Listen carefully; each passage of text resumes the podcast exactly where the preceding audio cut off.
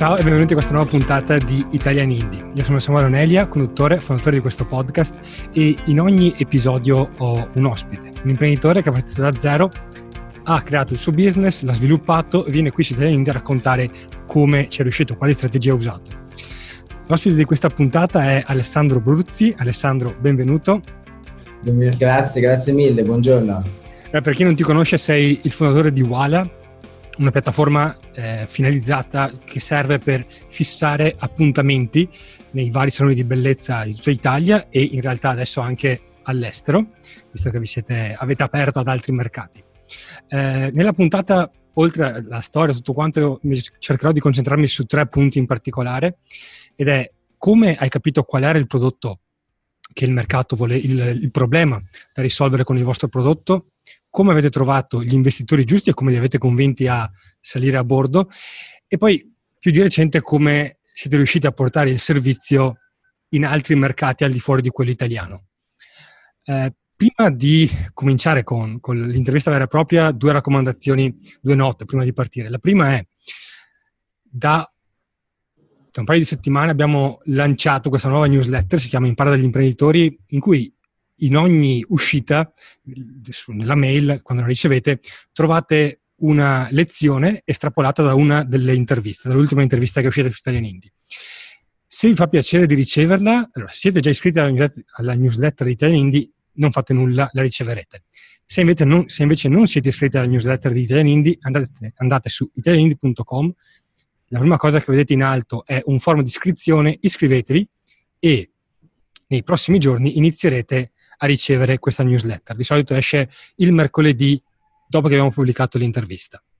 Seconda cosa, vi ricordo che le interviste di Italian Indie restano disponibili gratis per circa un anno nel feed su iTunes, Spotify, Spreaker e compagnia e poi passano nell'archivio a pagamento di Italian Indie Premium. Quindi, se avete piacere di sostenere questo podcast, se volete capire come ragiona un imprenditore, come ragiona un indipendente, potete andare su Italiani di Premium, iscrivervi e avrete accesso a tutte le 200 e passa interviste di Italian Indie.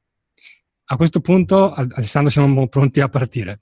Eh, direi che prima di parlare di Wala e per capire come sei arrivato a Wala, è utile parlare di chi eri prima, perché eh, se non ho fatto male le mie ricerche, eh, sei stato nel gruppo fondativo di SOS Tariffe, e di cui abbiamo avuto eh, il CEO Alberto Mazzetti ospite nell'episodio 158 e stato, ci sono stati altri passaggi prima, quindi eh, prima addirittura, prima di eh, lanciare Wala, facevi parte, eri manager in una delle aziende del gruppo Ferragamo e, e quindi è utile capire forse perché ti sei messo a fare startup, perché hai smesso e perché poi ti sei rimesso a fare startup.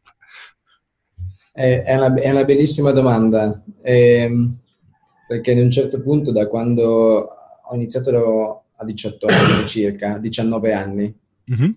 e la prima, ancora prima di SOS Tariffe, perché SOS Tariffe è nato dalla mia esigenza di risparmiare sulle bollette telefoniche. Ehm, ed è per quello che storicamente eravamo più forti sulle tariffe della DSL, eh, telefonino, eccetera, rispetto a assicurazioni o altro, proprio per no, questa necessità pratica. Ehm, quindi anche a volte un, un disagio, e, ehm, è emerso tutto quando abbiamo lanciato Scabby, che pochi, forse in pochi se lo ricordano, ma abbiamo fatto più di 3 milioni di download in Italia eh, sui telefoni Nokia, Symbian, Java, quando ancora WhatsApp non c'era nel 2007. Poi è emerso la necessità delle tariffe, quindi abbiamo, ho creato SS Tariffe e si sono aggiunti i miei soci, Alberto, Giuliano. E, ehm, Dopo di quello ho fatto un'esperienza all'estero perché comunque volevo cercare di vedere più cose, avere, avere un'esperienza più, uh, con una mentalità più aperta, più diversa rispetto a quello che abbiamo solo in Italia. Sono andato in America circa due anni. Um, abbiamo creato una startup anche in America sulla parte di uh, recommendation pubblicitaria e siamo tornati poi in, in Italia per seguirla con RCS. Um, ho iniziato a vedere anche, grazie all'ICS, il mondo delle grandi aziende e in effetti un pochino mi è mancato. perché comunque ho lavorato sempre in team piccoli, molto eh, focalizzati all'execution, molto eh, rapidi, molto snelli ehm, e mi sono fatto anche un pochino affascinare dall'idea eh, di dire eh, che differenza posso fare io che sono un imprenditore o comunque che sono una persona dei numeri, dei, degli hack ehm, con grandi numeri. Quindi ad un certo punto, quando tu vedi la tua grande esperienza eh, su piccoli numeri, ad un certo punto vuoi anche capire come eh, applicando la stessa esperienza su invece grandi numeri, che cosa può cambiare. Okay. Oggi il conversion rate uh, su magari 10.000 visite che facciamo può essere migliorato del 10% e quindi abbiamo 1.000 euro in più a fine mese di revenues immagina applicare a un e-commerce di Ferragamo dove puoi fare 10% in più su eh, 30 milioni di euro. Ok. Quindi eh, ad un certo punto sei affascinato dicendo la grande impresa c'è tantissima inefficienza, te, c'è tantissima possibilità di fare piccole cose che hai imparato con grandissimi risultati e anche una specie di um, reward, quindi di, di ricompensa eh, okay. lavorare su quello. Eh, poi ti rendi conto che non è tutto oro quello che luccica, di nuovo eh, che la politica e, e i, i, rapporti in una grande impresa sono molto complicati eh, perché non puoi fare tutto quello che vorresti fare anche per discorsi di persone, responsabilità, nonostante siano giusti. Eh, e quindi dici forse la grande impresa non è quello che fa per me. Non tutti chiaramente ragioniamo nello stesso modo, ma è per questo che sono tornato a fare uguale. Ok, non, nel, momento in cui sei partito con questa cosa qui, ehm, perché c'è di sicuro la parte del uh, la grande azienda ti dà delle garanzie che Uala verosimilmente non ti darà almeno nei prossimi anni, voglio dire, cioè sta funzionando, sta funzionando molto bene, però non sei ancora a livello Ferragamo in cui ci, insomma, fra un anno siamo ancora lì e, no, e non, ci muo- non, ci muove nessuno. Eh, e quindi no, non ti sei messo nel, nel dubbio di dire, ma forse sto sopravvalutando, non so, la mia fortuna, le mie capacità. Eh, no, penso che la perseveranza ti porta ad avere successo in, uh, in qualsiasi ambiente. Eh, alla fine, se c'è il talento, se c'è il team, eh, penso che le persone e la tua perseveranza eh, ti portano a, ad avere risultati in, in, in, tutte le azioni che tu fai. Eh, è chiaro che rinunci a breve termine, è scontato, è proprio la palistiana questa cosa. Okay. Eh, è un ragionamento che tu fai spesso e io credo che seguire la propria passione, lo abbiamo sentito trito, ritrito tantissime volte, però seguire effettivamente ciò che eh, ti piace fare penso che sia l'unico modo eh, per avere continuamente quell'energia per continuare a studiare, perché chi non studia più oggi, chi si ferma nello studio è morto. Quindi pensare a qualsiasi cosa dove tu vai avanti per una vita facendo la stessa azione tutti i giorni è, è la morte. Ti, ti, ti, tengo un attimo qua su, su questa cosa, perché boh, forse magari è un interesse che sto coltivando in questo periodo e mi fa piacere avere un parere esterno. Eh, a livello di decision making, prendere le decisioni, come calibri? Eh, allora, questo era il caso specifico tuo tra lascio il posto in una grande azienda e riparto a fare startup, oppure resto. In altri casi più, se vuoi, non so se hai un metodo per calibrare tra rischi e opportunità, o, o, o se ogni situazione fa scuola a sé, se c'è qualche regola che tieni sempre valida per te stesso. Allora, eh, è un'ottima domanda. Eh, devi innanzitutto sapere quello che tu vuoi fare. Eh, cioè, io veramente questa cosa pe- volevo farla e ci credevo molto. E la domanda che mi faccio sono due. La prima basica è eh, se sto facendo qualcosa che nessuno prima di me ha mai fatto, o sono un coglione o sono il genio più importante della Terra. E molto spesso è la prima. Okay. Eh, Ok, quindi superata la prima fase, mi faccio una seconda domanda e questa cosa è già stata fatta? E qualcun altro aveva anche una decisione di lascio il lavoro per fare qualcos'altro, no? Eh, sappiamo meglio di me, WhatsApp, come è stato creato, eh, Twitter, eh, insomma ci sono dei casi dove rifiuti ehm, um, oddio, um, ci sono casi eccezionali, Spiegel ad esempio, ecco, Ivan, eh, di rifiuto in altre aziende che poi ti hanno, dove volevi fare il dipendente, eh, che ti hanno portato poi a fare la tua azienda che magari è stata comprata, voleva essere comprata dall'azienda. La stessa azienda. Esatto. E quindi la seconda domanda che ti fai è, eh, se non lo faccio io, c'è qualcun altro che lo farà? Quindi è una cosa che senza di me o con me funzionerà? Ad esempio, su Walla posso dirti sì. Cioè, se domani mattina tu fai una prenotazione per i ristoranti, no? E dici, c'è già, sì, potrebbe esserci già in altri paesi, poi la domanda ti fai è come mi differenzio, ma senza di me è una cosa che faranno sicuramente, vincerai così che va al mercato? Sì, la risposta è sì. E quindi okay. già un grandissima parte di rischio, il rischio dici è basato sulla mia execution. Okay. E, e poi l'altra domanda che ti fai è quante persone mi servono e ho le persone di cui mi fido, ho il team che mi serve per fare questa cosa, ad esempio se è una startup, un'idea, un progetto che vuoi fare, e, ehm, mentre la mattina ti svegli, e io spesso me lo chiedo, me lo chiedo anche oggi, mi alzo, lo, mi alzo, mi guardo allo specchio e mi chiedo se oggi fosse l'ultimo giorno della mia vita e lo vivrei esattamente uguale o cambierei qualcosa? Ok, questo e, No, mi piace questo approccio, è abbastanza in linea con diverse cose stiamo, su cui stiamo ragionando, per esempio con Alberto, che magari diciamo in altri spazi, questo aspetto tra la concorrenza. Se ci sono altri che lo stanno facendo, vuol dire che quantomeno l'idea funziona. Non, esatto. Almeno c'è, c'è, un'idea, va migliorato il modello di business, eccetera. Poi a livello personale ti devi guardare allo specchio tutte le mattine e ti devi chiedere se oggi è l'ultimo giorno che ho a disposizione, faccio le stesse cose o cambio? Se cambio e questa risposta te la dai più volte, più mattine, è ora che tu lo faccia perché la tua vita okay. veramente deve finire domani.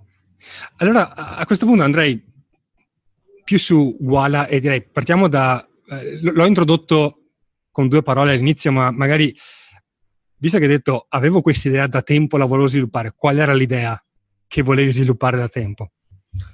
Era mi già... È, mi è nata mentre lavoravo perché non avevo tempo di uh, andare a tagliarmi i capelli e vedevo le stesse cose alla fine eh, con i miei colleghi e le mie colleghe. Eh, ci ho pensato un po', poi ho detto la faccio io o aspetto che qualcun altro la faccia? Ok. E, visto che mi piaceva innovare, che mi piace dare qualcosa, lasciare qualcosa che abbia um, un risvolto anche di tessuto sociale. Alla fine oggi stiamo educando un settore che è quello degli, degli artigiani, se ci pensi, dove mm-hmm. sono molto indietro tecnologicamente e dove effettivamente mi sento che sto contribuendo alla loro digitalizzazione.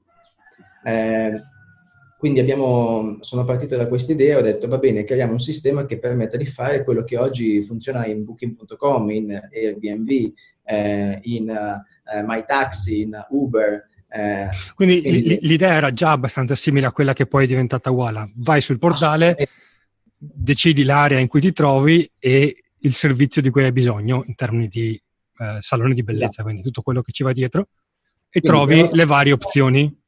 Bravissimo, prenotazione in tempo reale, quindi no Groupon, no queste cose dove c'è il concetto dello sconto, eccetera, ma il vero obiettivo è gestire il tuo tempo. Quindi mm-hmm. prenotazione in tempo reale del mondo della bellezza abbiamo il food, abbiamo il travel, abbiamo tutta la parte dei trasporti, manca la bellezza, che è la cosa più complicata, se ci pensi, perché è iper frammentata. Okay, eh, ok, la disponibilità cambia in un modo abissale, non è come la casa Airbnb, fai una prenotazione, la prossima prenotazione magari ti arriva domani. Qua la prossima chiamata che tu ricevi ti cambia planning, ossia 5 minuti. Quindi c'è anche un concetto tecnico abbastanza più complicato. Ok. Eh, lavoriamo su fare una cavola di prenotazione che sia veramente in tempo reale. Siamo partiti da qui, questo era il minimum valuable product, quindi abbiamo detto facciamo questo e risolviamo la prenotazione in tempo reale che mancava, che era veramente un pain delle persone. Voglio prenotare alle 11 di sera, mi sono dimenticato, lo faccio e ho la conferma in tempo reale. Da lì poi mille cose che ti si aprono quando inizi a fare qualcosa. Allora, facciamo il salto oggi. Eh, puoi darci un'idea del, del, fatturato, comunque una dimensione del, del, business per capire di cosa stiamo parlando, allora, quali risultati sono arrivati nel tempo? Oggi siamo in uh, sei paesi, siamo circa 150 persone, 140 persone, Um, siamo chiaramente leader nel sud Europa, eh, facciamo oggi un transato, ok? Quindi lavoriamo su tutto quello che è la piattaforma oggi trans online di più di 50 milioni di euro. Quindi sicuramente le persone prenotano, prenotano tanto. Eh, abbiamo oggi una, un obiettivo di crescita fondamentalmente della supply, quindi continueremo a crescere, una crescita lenta perché devi educare il mercato a utilizzare un sistema digitale. E, e più sul lato tuo eh, personale, questa è una domanda che ho introdotto da poco, ma che mi piace fare a tutti perché c'è questo mito dell'imprenditore, del fai l'imprenditore, il controllo del tuo tempo, e lavori quando vuoi, bla bla bla. Tu, Alessandro Bruzzi, di fatto quante, quanti giorni a settimana lavori? Quante ferie ti sei preso nell'ultimo anno? Mm, fino a quest'anno mi sono preso zero ferie da quattro anni circa, praticamente.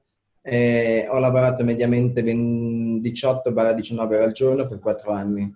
È un concetto che fare l'imprenditore ti dà il tuo tempo è, è totalmente falso, eh, almeno quando inizi.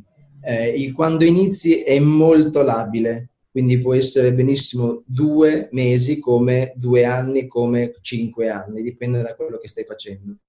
Eh, la, la, cosa fondamentale è devi continuare nella tua execution fino a che non hai abbastanza persone per riuscire a delegare a quel punto il, ciò che tu fai cambia. Se prima facevi l'operatività, oggi eh, segui tutta la parte organizzativa. Gestire il tuo tempo quindi diventa un pochino più equilibrato dopo, ma devi pensare che devi educare, questo l'ho capito nell'ultimo anno, ti posso dare questa, questo mio concetto, questa mia esperienza che ho fatto, questo mio learning, eh, devi iniziare a pensare che le persone devono lavorare poco. Sembra strano. Ok.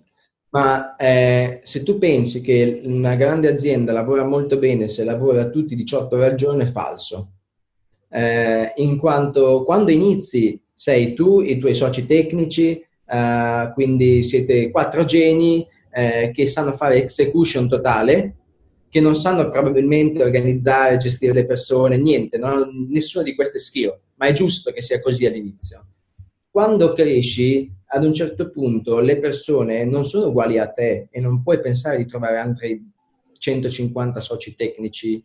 Eh, quindi eh, sapere che le persone... E probabilmente non vuoi neanche, nel senso che se sono dei geni come te probabilmente poi non resterebbero a lungo abbastanza da...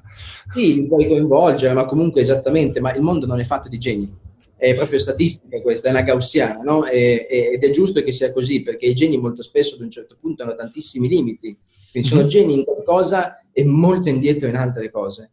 Eh, la cosa fondamentale è trovare un equilibrio per cui le persone in, in, insegni alle persone a lavorare bene facendo valere quelle ore. Eh, quando lavoro dall'altra parte del mondo, sono a San Francisco, mi alzo alle 4 di mattina eh, per riuscire a seguire l'Italia e tu hai tempo circa dalle 4 alle 9 perché alle 9 qua sono già le 18 mm-hmm. di sera e in uh, queste 5 ore se vuoi devi riuscire a fare tutto quello che magari fai in 8 in 10 quindi okay. insegnare la gestione del tempo oggi è la cosa più importante su un team e, e, questo ti permette di riuscire a far lavorare meglio il team e lo stress meno a tendere. È chiaro che l'imprenditore ha questo compito, secondo me comunque il manager nel tempo deve evolvere e ha questo compito, ma all'inizio eh, la tua vita non è assolutamente facile e il tempo è l'ultima cosa che ti rimane a disposizione. E, e torna alla domanda che ti facevo all'inizio, se te lo chiedi tutte le mattine se lo vuoi fare devi dire di sì, altrimenti o hai sbagliato all'inizio nella valutazione oppure stai sbagliando adesso nel continuare a fare qualcosa che ti distrugge. Uh, sul, uh, nel problema, quindi ti ho detto andiamo a risolvere questo problema delle persone che non sono stufe di dover aspettare magari il giorno dopo fare la chiamata al parrucchiere e devono ricordarsi invece hanno il pensiero magari a mezzanotte dal giorno prima. Eh, come sei andato a verificare che questo problema non ce l'avevi solo tu, non era un parto della tua immaginazione, ma era una cosa reale? Allora, eh, hai due metodi, il, il, mio è il primo ed è un metodo, forse ne hai più di due, ma io ne riassumo in due. Il primo è visione, quindi mol, mi sono detto questa cosa deve funzionare così, punto. L'ho avuto con SS tariffe quando dico non posso perdere otto ore a scegliere una tariffa, devo avere okay. un sistema, un motore che me lo calcola da sola, che me lo calcoli da solo. Eh, quindi mi sono detto è follia, prenoto Uber con un bottone, non posso fare lo stesso con il parrucchiere? Eh, ed ero già deciso a farlo, finito. Okay. Poi mi hanno detto, facciamo un attimo di validation, chiediamolo a 15 persone del ehm, campione medio che vanno dal parrucchiere, quindi tutti i miei amici, parenti, colleghi, ho fatto un Google Docs dove gli ho detto i pain points che volevo sottolineare con eh, anche questa domanda e l'87% ha risposto che prenoterebbe online il suo parrucchiere. 87%. Quando non c'era niente, era 2013. Ok. Quindi validation fatta, 100 amici hanno risposto in 100, 87% hanno detto sì, ho detto è chiaro. L'altra, l'altra, cosa invece è non farlo, se è una cosa un po' più complicata, non farlo così, ma fare uno studio di mercato, capire qual è il valore eh, che c'è dietro il mercato, quindi sapere qual è il transato annuo, qual è la quota che io posso andare a penetrare con il servizio che faccio. A questo punto è capire se le esigenze del mercato tramite sondaggi o tramite ricerche che hanno già fatto altri IPSOA, piuttosto ce ne sono tantissime di ricerche che ti danno dati mhm. interessanti. Mm-hmm. Um, effettivamente, um, ti faccio un esempio concreto, quando tu devi prenotare su Ryanair o EasyJet eh, il volo, dopodiché eh, devi fare, e lo prenoti tramite una qualsiasi compagnia eh, esterna, mm-hmm. ok? Um, quindi un'OTA, una online travel agency, eh, che può essere Dream, Last Minute o, insomma, o, o qualsiasi tutte quante, poi ti dici, ah, ma devo fare il check-in sulla compagnia. Sempre, no? È una rottura di scatole, tutte le volte non sai mai dov'è il tuo codice di prenotazione, eccetera, eccetera. Allora c'è un mio amico bravissimo che ha detto, faccio un servizio per riuscire a fare il check-in ovunque tutti insieme. Così tutte le volte non devo andare sulle compagnie. E questo è emerso dall'ultima ricerca dove effettivamente le compagnie si perdevano scusami, le online travel agency si perdevano tutti i margini su quella fetta che non gestivano e i consumatori, tra le cause principali che chiedevano di non soddisfazione in aeroporto, era tutta la parte di check-in. Okay. Quindi molti dati ci sono già disponibili. Ok, quindi... Ok, chiarissimo. Quindi tu sei andato col, col primo approccio. Sì. Un'altra cosa che mi avete detto nella pre-intervista, che secondo me è, è curiosa, è il fatto che um, di fatto ti, sei trovato ad avere un vantaggio strategico sui uh, competitor perché eh, altri si sono concentrati subito nella creazione del marketplace, voi no. E non so Quando se puoi fai... elaborare meglio su questa cosa per sì. spiegarla e chiarirla. Quando fai una, una, un progetto, ok, eh, io ti chiedo mediamente, questo è, una, è, è un esercizio che dovremmo fare tutti, ok, io la chiamo the avoidance list quindi eh, fai una lista dei 10 punti, 20 punti che vorresti realizzare tra i 1000 che hai in testa, dei 10-20 punti che hai nel tuo progetto. Quindi dici vorrei, non so, fare eh, la prenotazione online, bene, la segni. Eh, vorrei fare un'agenda per il salone, lo segni. Eh, vorrei fare un sistema per mandare il reminder del, dell'appuntamento perché poi me lo dimentico, lo segni. Fai una lista di 20 punti okay? di tutte okay. le cose principali che vorresti creare. A quel punto ne evidenzi tre, che sono per te le più importanti, e tutte le altre le cancelli. Quindi okay. tu pensavi di fare una cosa con 20, ma la stai facendo con 3 poi. Ok. Mm? Altrimenti non le fai. E la cosa più importante che ho capito è la gestione del tempo e la gestione del tempo in tempo reale. Allora ho detto è molto più importante se devo scegliere, perché mi, fa- mi sono fatto i 20 punti, ma i 20 punti chiedevano budget, tempo e persone molto più eh, impegnative di quello che avevo. Quindi ho detto, no, la cosa fondamentale è gestire il tempo e quindi far usare l'agenda e quindi il software.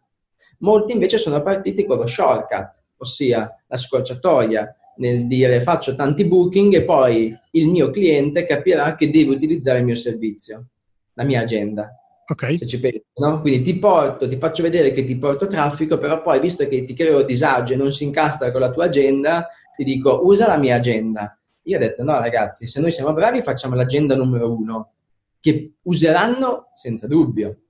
Dopodiché gli collegheremo gli appuntamenti online. Non possiamo costringerli a utilizzare un prodotto perché ti crea un disagio.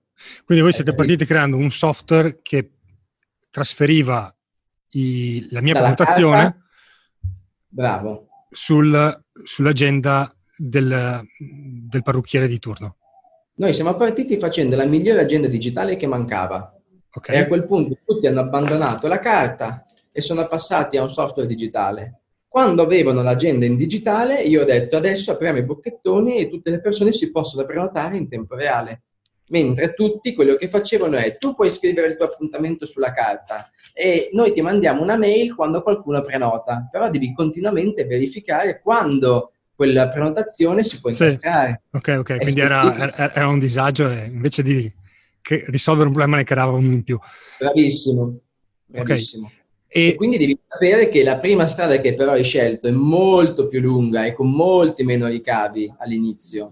Per cui tutti hanno scelto la scorciatoia di dire facciamo mhm. prenotazioni, facciamo commissioni, facciamo fatturato.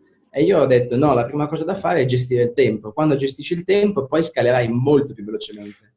Eh, mi, mi, manca un passaggio e forse manca anche agli ascoltatori, eh, però va a collegarsi con la domanda che mi ero messo qui dopo ed è come risolvere il problema del, dell'uovo e della gallina. Cioè, la piattaforma è utile solo se io nella piattaforma trovo i parrucchieri della mia città.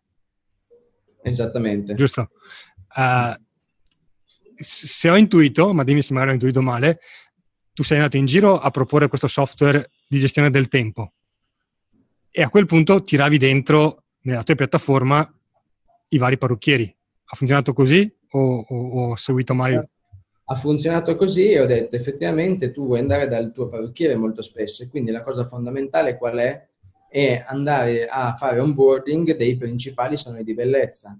Quindi anche qui strategia, hai X tempo eh, poco, come lo spendi? Lo spendi acquisendo quelli che fanno 80-20. Questa regola fondamentale di Pareto dovrebbe essere scritta sui muri, sulle lavagne, ovunque, no? Chiaro.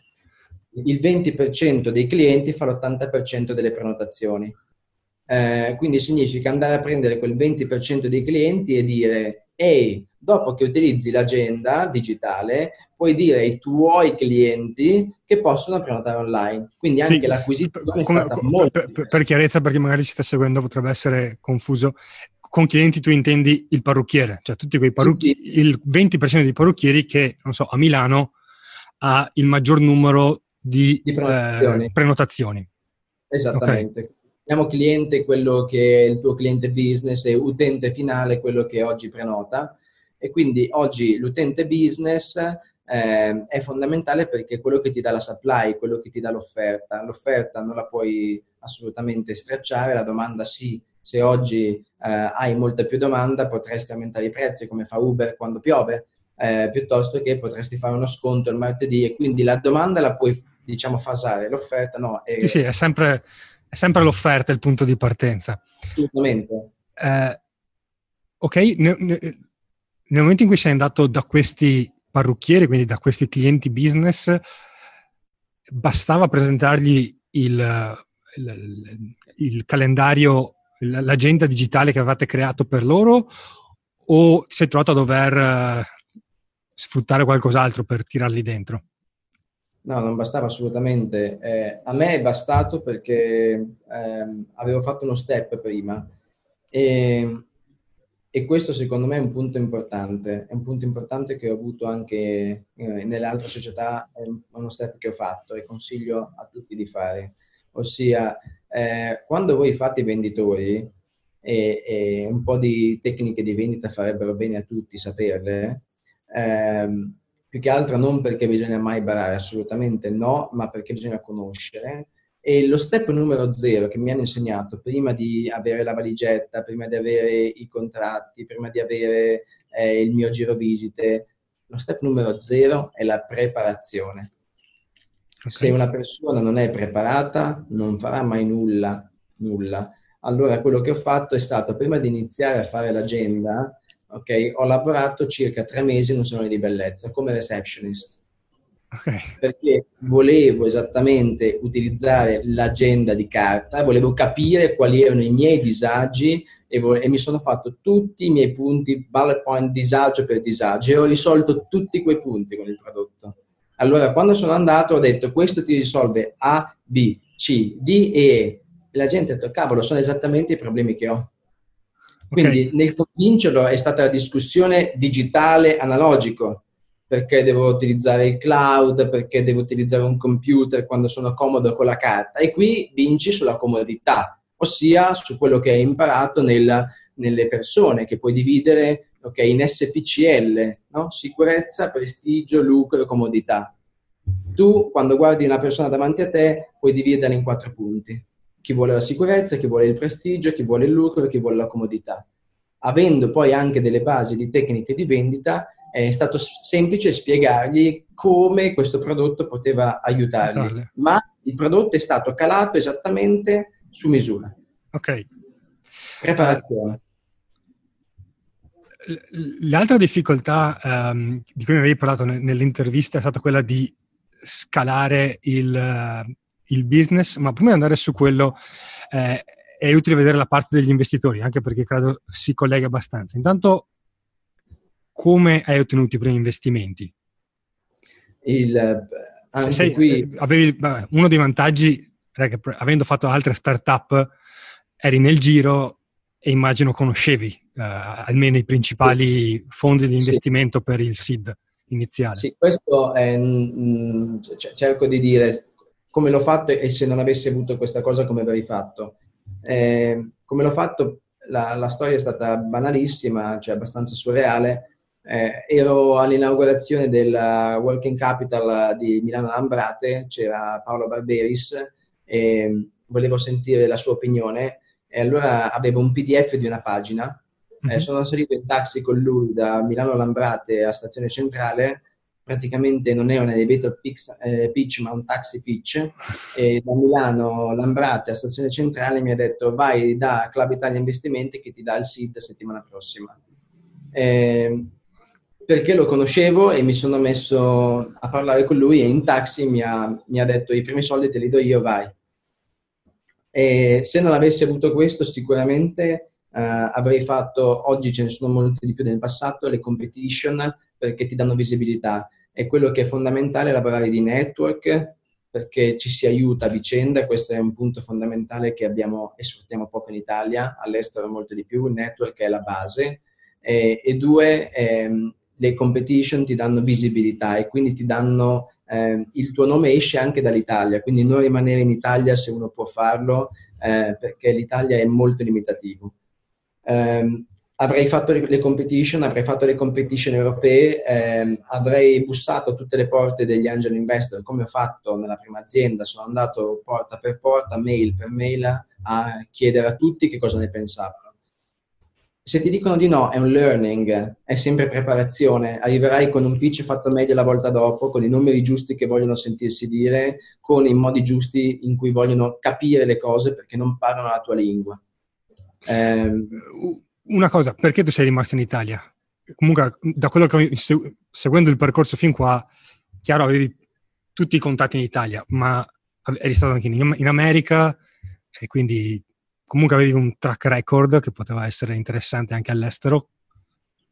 Sì. Ehm, e i saloni di bellezza ci sono in tutto il mondo, non solo in Italia. Assolutamente sì, penso che nessuno lo sa, ma il 40% del colore professionale al mondo lo produciamo in Italia, per tutto okay. il mondo. Eh, Tony Guy, che è il franchising più conosciuto al mondo, viene da Anthony Mascolo, che è questo signore purtroppo morto qualche anno fa, eh, che ha fatto un impero nel mondo eh, vicino a Scafati, vicino a Napoli, mm-hmm. quindi italiano, vicino a Salerno. Eh, abbiamo eh, Aldo Coppola, che è stato il secondo genio più importante nel mondo dell'Aquafair, che è italiano. Eh, quindi penso che eh, l'Italia ha dato tanto e come artisti, artigiani, artigiano arte con le mani, no? se pensi, è, un, è quasi un onore servire un paese che ha tanta arte e tanta, eh, diciamo, eh, manualità nelle mani eh, per farlo conoscere partendo da qui. Quello che non bisogna fare è rimanere solo in Italia. Okay. Quindi il mio concetto non è stare in Italia, ma rimanere come business in Italia. Per questo che comunque ci siamo espansi in Europa e stiamo valutando altre espansioni o acquisizioni. Ok, la, eh, visto che abbiamo parlato di questo... Um... Poi ti dico, sai, quando uno vede tanti paesi vive all'estero, eh, fa anche delle priorità della vita e quindi dici voglio rimanere a New York eh, con quello stile di vita, eh, per molti la risposta può essere sì, per altri la risposta può essere no, magari ad un certo punto eh, gli gnocchi ti mancano. Ok, no, quello sì. Ah, no, c- c- diciamo che mi piace questo appunto, credo che l'Italia sia un ottimo posto dove vivere. Forse a volte non è sempre quello migliore dove fare business e, e, e lì entra il discorso di spostare anche le cose al di fuori. Uh, ci sono molte società che hanno ad esempio una sede a San Francisco e poi tutte le persone operative in Italia. Eh? Sì. Quindi, no, ne abbiamo avuti anche diversi di, di ospiti così. Eh, so, uno di, dei primi che viene in mente ad Espresso di Massimo Chieruzzi ha fatto abbastanza così. Um, nel tempo poi voi avete avuto un sacco di investimenti per gli standard italiani quantomeno e uno dei più importanti è stato quello di eh, 15 milioni, mi pare, da parte di immobiliare.it.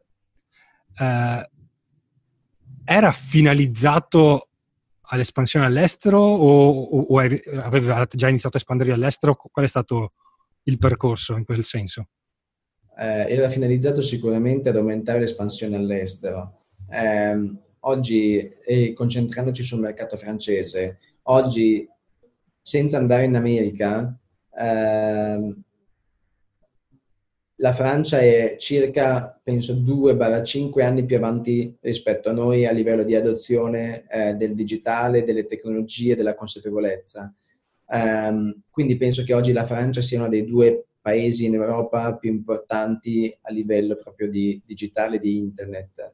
Quindi l'investimento che abbiamo fatto è stato in gran parte o comunque in una parte sostanziosa uh, focalizzata e finalizzata all'acquisizione del nostro competitor uh, francese per espanderci in, uh, in, un mercato come la Francia che per noi oggi è il mercato più importante che c'è in Europa. A, a quel punto però eravate già all'estero, con, in, sì. in altri? Sì, chi deve iniziare ad andare all'estero, io dico, prima di scalare il Monte Everest ti conviene che tu faccia trekking al Monte Bondone.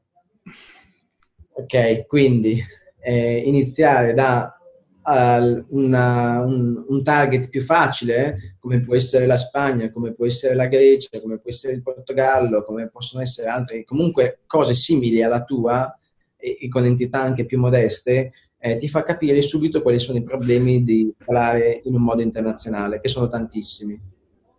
E quali sono? Perché mi dicevi che quella è stata una delle difficoltà che avete incontrato e parlando anche con altri imprenditori, forse non direttamente nel podcast, ma alcuni mi avevano raccontato di questi tentativi di portare brand più piccoli di Wala sul mercato francese o spagnolo e, come dire, erano partiti con la logica del ok, traduco tutto con un madrelingua e vabbè, funziona, il mercato non è così, però si sono trovati che non era così e quindi non so come avete fatto voi a, a fare questo passaggio.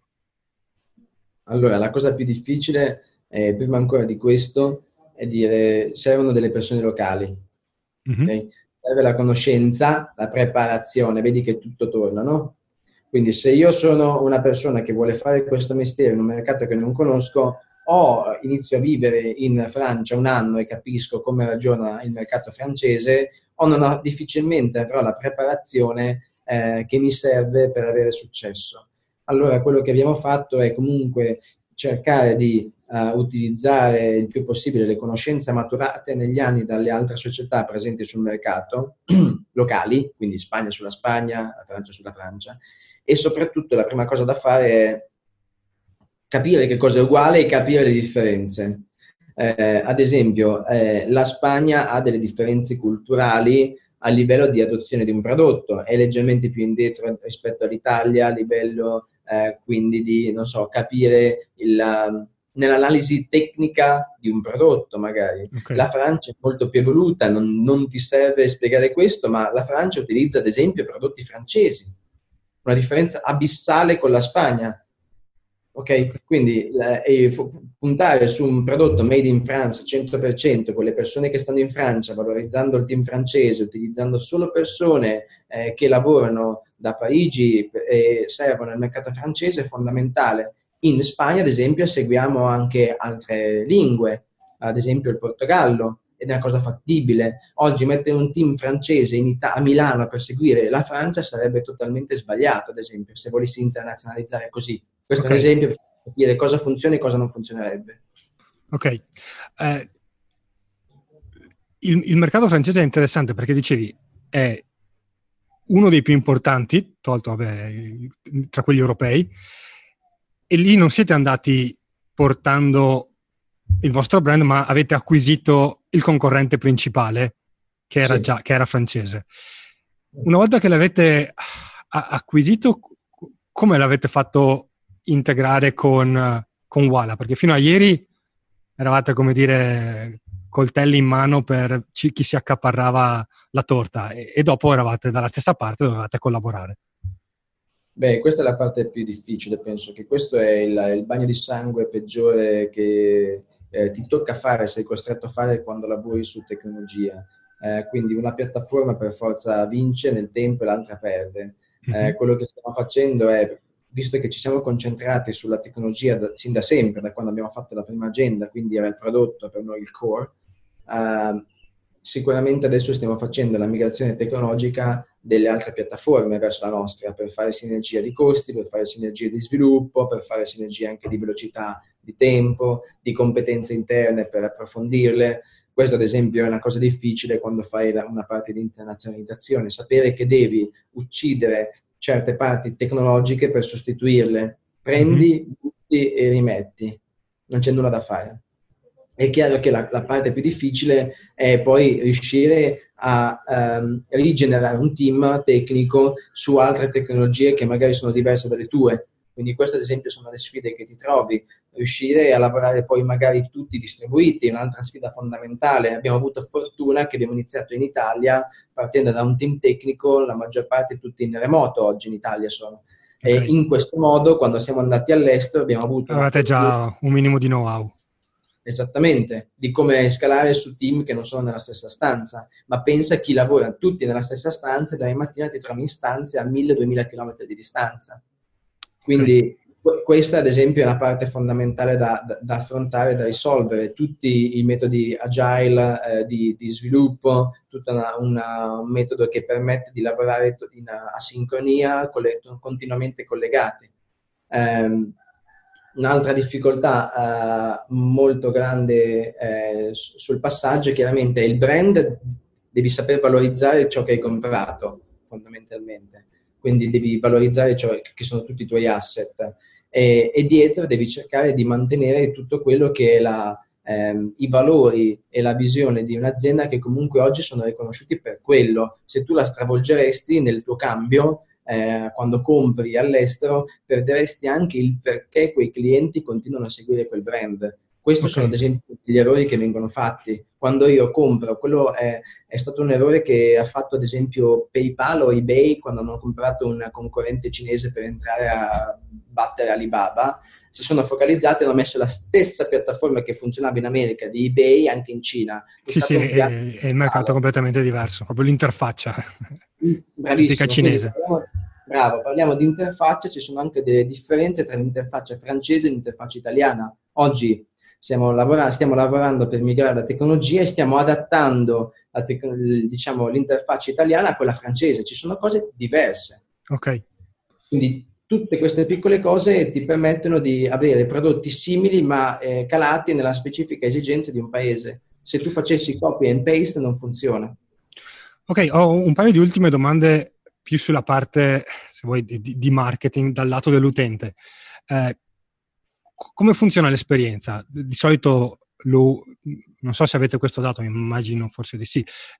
L'uso sarà soprattutto da mobile, ma tramite l'app o tramite il, il browser? Non so. Allora, eh, voglio dare anche qui una, un suggerimento a tutti quelli che oggi eh, lavorano con me sulla, su un prodotto digitale, eh, se il mobile non è perfetto, eh, siamo dei coglioni, eh, mi do solo dei coglioni, eh, in quanto eh, oggi per noi il 76% del traffico è mobile, 76%. Okay. Quindi praticamente tutto, quel famoso 80-20. Bravo.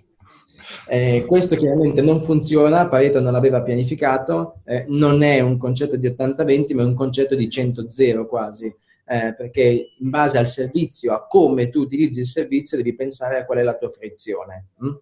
Ehm, l'app.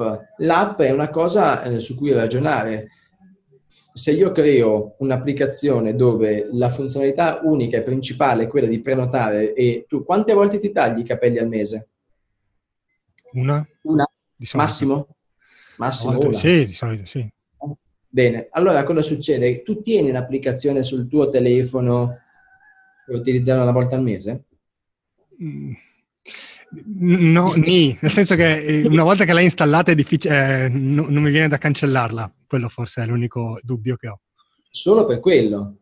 Allora ti chiedi, è meglio spendere quelle risorse uomo e quel eh, tempo di sviluppo e quelle competenze che hai su un sito web estremamente veloce, che indicizza perfettamente, bla bla bla, o su un'app che usi una volta al mese?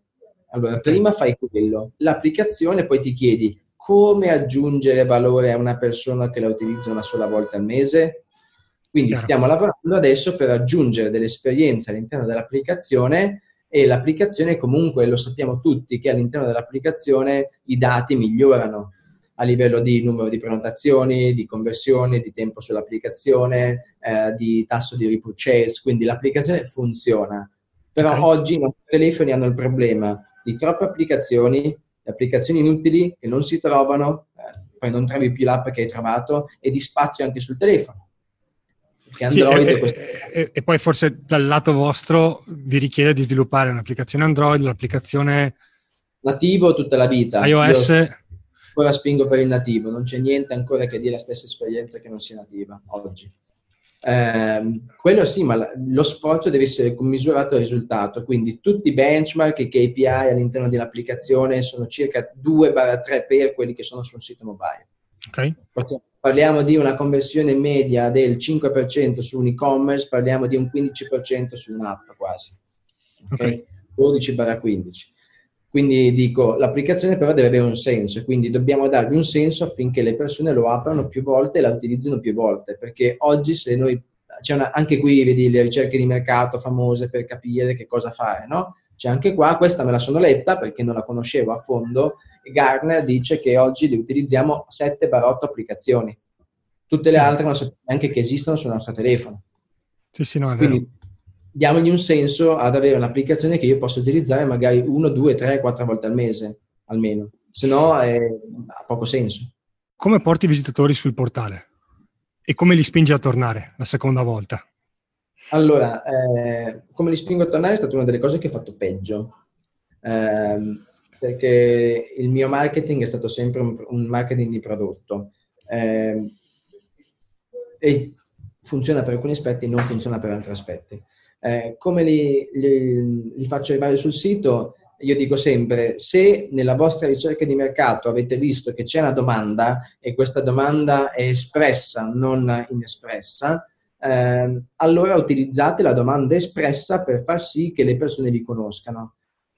Eh, come l'ho fatto? La prima è stato che i saloni stessi hanno iniziato a fare marketing sui loro clienti. Ok, Geniale. Giusto. Senza un euro. Il secondo, anche perché loro stessi avevano il trust per dire scarica l'applicazione, perché altrimenti chiedono ma chi sei tu? Che affidabili- affidabilità hai tu? No? Mentre se te lo dici... Sì, il parrucchiere non c'è, già non c'è resistenza. Il secondo è stato Google, perché oggi eh, abbiamo iniziato a lavorare tantissimo di search engine optimization e oggi abbiamo tantissimo traffico che viene dai motori di ricerca organico. Okay. E questo è un lavoro che premia sul prodotto. Se il prodotto è buono, effettivamente Google ti premierà. E nessun marketplace, lo ripeto per tutti, nessun marketplace, compreso l'immobiliare, eh, le auto, nessuno può stare in piedi se non è posizionato uh, come anche organico, perché i costi di advertising, quindi parliamo di Google Adver- eh, CPC piuttosto che altri mh, canali di acquisizione, sono insostenibili per crescere eh, in un modo ehm, con un rapporto CAC lifetime value che sia accettabile. Quindi l'organico, se tu hai ricerca espressa, è fondamentale presidiarlo. Chi non lo fa perderà nel lungo periodo. Ok, mi, mi pare che abbiamo uh, visto un po' tutto. Uh, forse l'ultima cosa, qual è la soddisfazione più grande in questi anni? La soddisfazione più grande in questi anni è stato vedere delle persone che lavorano con te che crescono ehm, riuscire a a vedere delle persone che hanno imparato tantissimo e che se domani mattina uh, hai un'azienda fatta di tante persone, l'azienda, la cosa bella è vedere le persone che lavorano con te, la, la vedere più di 100 persone che lavorano con te, ehm, dove alla fine uh, stai trasferendo know-how e stai vedendo come crescono insieme, vedere un team che si crea e vedere eh, che non sei più da solo, eh, che stanno facendo tante cose che sapevi fare tu e oggi dici, caspita, vedi, a volte sì, non eh, sei io. Eh, ero partito cinque anni fa ed ero l'unico pirlo della stanza, adesso ce ne sono cento che hanno creduto nella mia idea e che mi stanno aiutando a crescere. E poi dici, questa cosa finalmente non la so fare più io, questa è la più grande soddisfazione. Ok. Um, ti, ti, ringrazio per tutto quello che hai condiviso, secondo me è stata un'intervista davvero fantastica. Uh, come al solito, se queste interviste vi piacciono, lasciate magari una recensione su iTunes, ditemi quale puntata vi è piaciuta, cosa vi è piaciuto e è un, commento sia utile per me che per l'ospite di turno. Eh, Alessandro, ti ringrazio eh, per il tempo che ci hai dedicato e grazie a tutti quelli che ci hanno seguito in questa puntata. Ciao a tutti.